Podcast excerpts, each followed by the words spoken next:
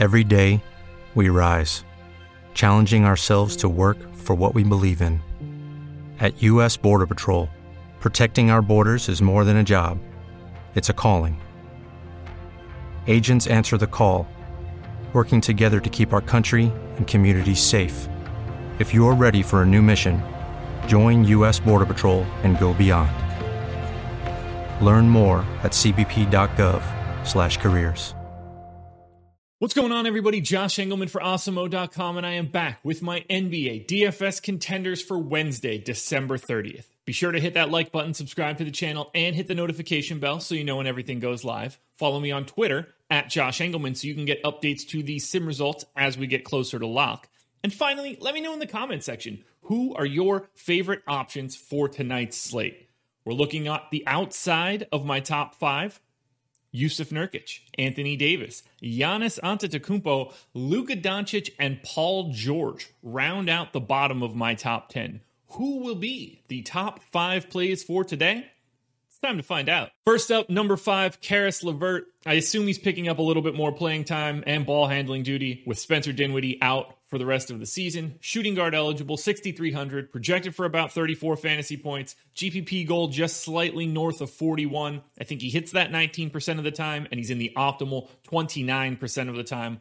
I'm giving him 30 minutes, 29% usage. That's 18, 5, and 4 as a baseline projection. He's usually like a 1.1 fantasy point per minute guy. That's exactly where I have him here. I'm anxious to see how this all works. I'm anxious to see how much they stagger LeVert with Irving and Durant. It's been working out pretty well for LeVert so far, but with Dinwiddie out, it changes things. But at 6,300, his role has just increased. His playing time has increased. This price is going to go up. You're going to want to grab Caris LeVert now. Next up, number four, Jason Tatum. So we're going to Boston. Power forward eligibility, 9,200, projected for 44 fantasy points. GPP goal, 56. Now, he's not going to hit that goal all that frequently, only 9% of the time. But when you get into the high fantasy point projection guys, you don't need to hit that goal as often. He still shows up in the optimal lineup 29% of the time, giving him 35 minutes, north of 30% usage rate. That's a 26 and 7 baseline game. 1.15 fantasy point per minute is what his normal baseline is. I think this is a slightly better spot just from a defensive matchup, from a pace standpoint. All signs point to this being a good spot for Jason Tatum. I don't want to avoid him. I don't think 9,200 is all that expensive for someone that is dominating the ball right now. He is the focal point of the Boston Celtics offense. That is not changing until Kemba Walker makes his return. So right now, Jason Tatum, one of my favorite Celtics. At some point in time, I'll change out this picture, find a Jrue Holiday one in a Milwaukee uniform. But for now, Jrue Holiday, number three, point guard eligibility, 6,400, 33-point fantasy point projection, 42-point GPP goal. He hits that 13% of the time. He's in the optimal 30% of the time.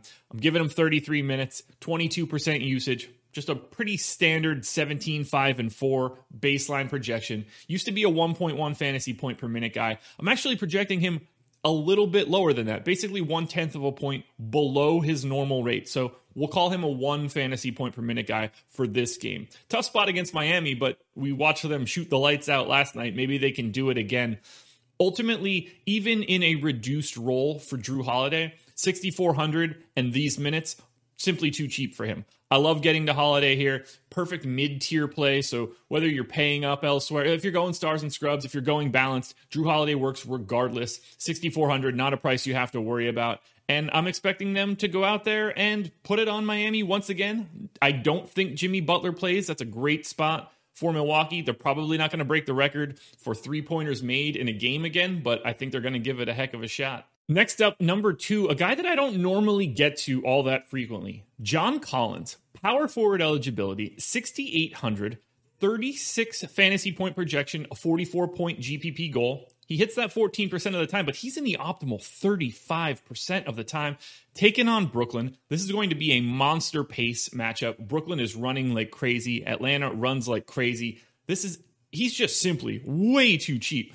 I'm giving him 31 minutes. It wouldn't surprise me if he played a little bit more if this game stays close. Usage is 22%. Keep in mind, I'm going to assume that Danilo Gallinari does not play.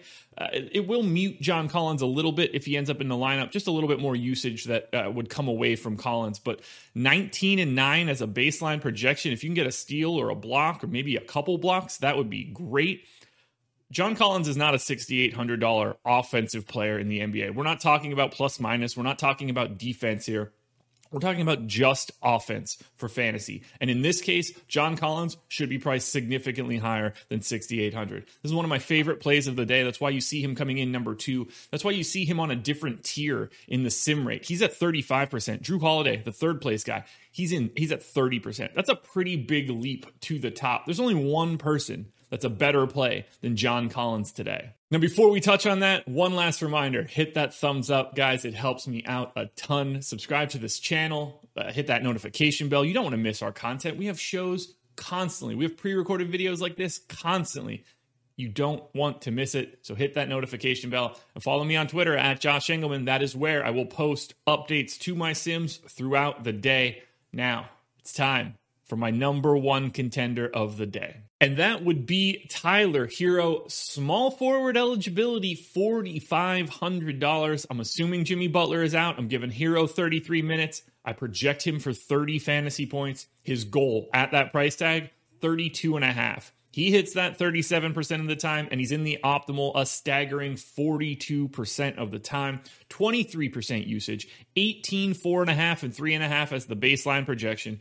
Taking on Milwaukee, you have to assume that it goes a little bit better than it did yesterday.